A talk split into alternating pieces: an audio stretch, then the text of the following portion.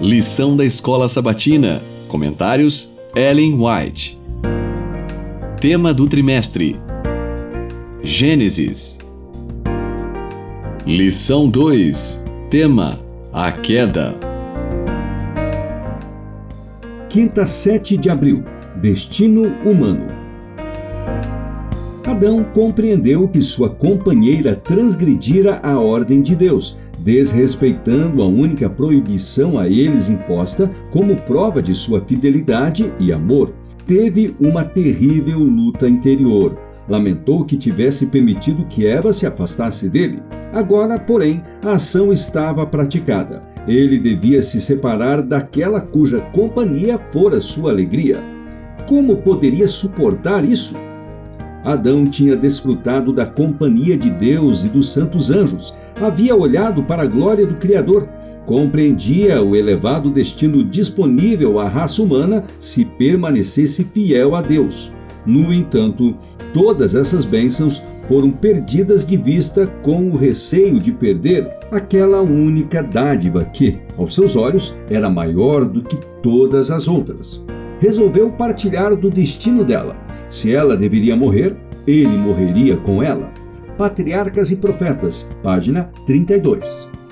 Quando Deus fez o ser humano, ele o fez governador sobre a terra e todas as criaturas viventes. Enquanto Adão permanecesse fiel ao céu, toda a natureza estaria sujeita a ele. Quando, porém, se rebelou contra a lei divina, as criaturas inferiores ficaram em rebelião contra seu domínio. Assim, o Senhor, em sua grande misericórdia, mostraria aos seres humanos a santidade de sua lei e os levaria por sua própria experiência a ver o perigo de a pôr de lado, mesmo no mínimo grau. E a vida de labutas e inquietações que dali em diante deveria ser o quinhão do homem foi ordenada com amor. Uma disciplina que se tornara necessária pelo seu pecado foi o obstáculo posto à satisfação do apetite e da paixão para desenvolver hábitos de domínio próprio. Fazia parte do grande plano de Deus para a restauração do homem da ruína e da degradação do pecado. Vidas que Falam, 12 de janeiro, página 18. Adão e Eva compreenderam quanto era elevada e sagrada a lei de Deus cuja transgressão fez necessário um grande sacrifício para salvar da ruína total tanto eles mesmos quanto seus descendentes.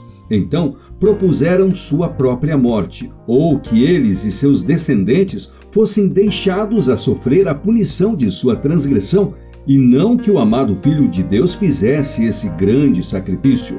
A angústia de Adão aumentou viu que seus pecados eram de tão grande magnitude que envolviam consequências terríveis. Seria possível que um honrado comandante celestial, que tinha andado com ele e com ele conversado quando vivia em santa inocência, a quem os anjos honravam e adoravam, tivesse que se rebaixar de sua elevada posição para morrer por causa da transgressão deles?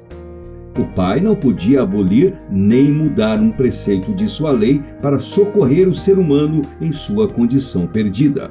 Mas o Filho de Deus, que unido ao Pai havia criado o ser humano, podia fazer pelo homem uma expiação aceitável a Deus, dando sua vida em sacrifício e enfrentando a ira de seu Pai.